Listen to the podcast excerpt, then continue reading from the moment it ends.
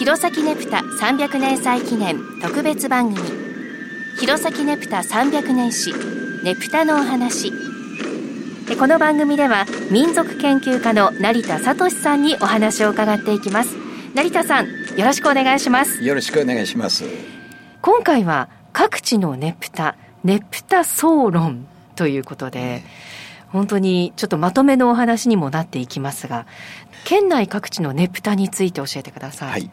最初に言っておきますけれども、はい、県外にもねぷたありますから。そうですね。ただ、えー、うん、時間の関係上とにかく一応県内のねぷたに絞った形でお話を進めていきたいと思います。わ、うん、かりました。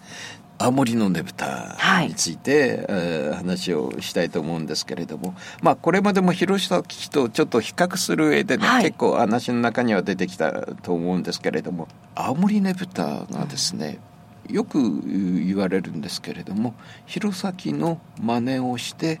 すぐに、えー、もうねねぶたが行われるようになったという、えー、ことがよく言われてる、うん、うん、真似をしたかはどうかは別として、はい、どうも青森も結構早い時点で、うん、えー、行われていたのではないかと、うん、思われます、えー、弘前のねぶた300年祭今年行われましたけれども、はい、えー、享保7年から、まあ、300年経ってるんですけども、はい、それから何年も経たないうちに、えー、享保の15年ですので1730年ぐらい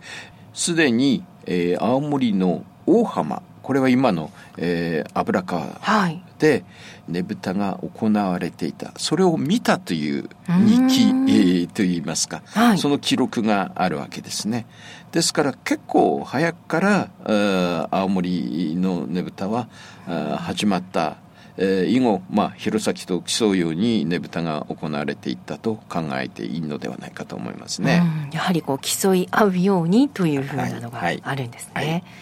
では今その青森ねぶたの話がありました。その特徴も教えてください。改めて。いくつかまあ簡単に言いますと青森の特徴は弘前とまあ異なって人形ねぶたをだけを継続してきたということが一つ特徴と挙げ、として挙げられますね。はい、津軽の他の地域は結構弘前と同じように扇のねぶたが、えー、取り入れられていったところが随分あるわけですけれども、はい、青森は人形ねぶたにこだわった。うん、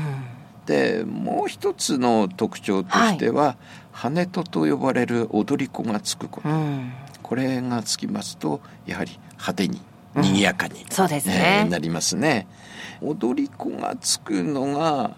うん、確かに青森の特徴なんですけれども、はい、えー、なぜじゃあ弘前で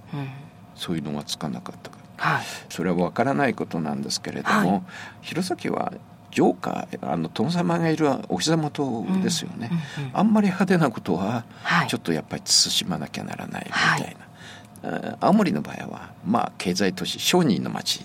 わり、うん、かしと自由に、はい、えー、気ままに、えー、やれるっていうですからもう少し派手にやろうっていう、ね、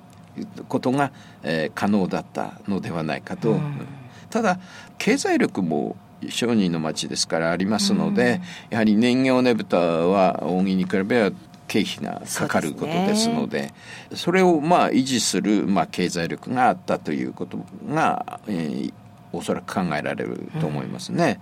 うん、でこのことはまあ明治以降現在まで まあいわば続いてるんですけれどもこの写真をちょっと見ていただきたいんですけれども、はい、何の写真ですか？これはですね、えー、青森のねぶたの明治24年のねぶたなんです。ね、はい、で形がですね、はい、人形ねぶた弘前の人形ねぶたと若干違ってます、うん、えー、下の、えー、開きだとか、はい、額だとかまああるのかないのかわか 人がいてわからないんですけども、はい、どうもついてないような気もする。そうですね、はいはい、台の上に人形ねぶたが乗っている、はい、甲羅と言われてるこの橋桁のようなもの、はい、獅子の欄干みたいなもの、それはあるんですけれども、それでは今日はここまでです。成田さんありがとうございました。どうも失礼しました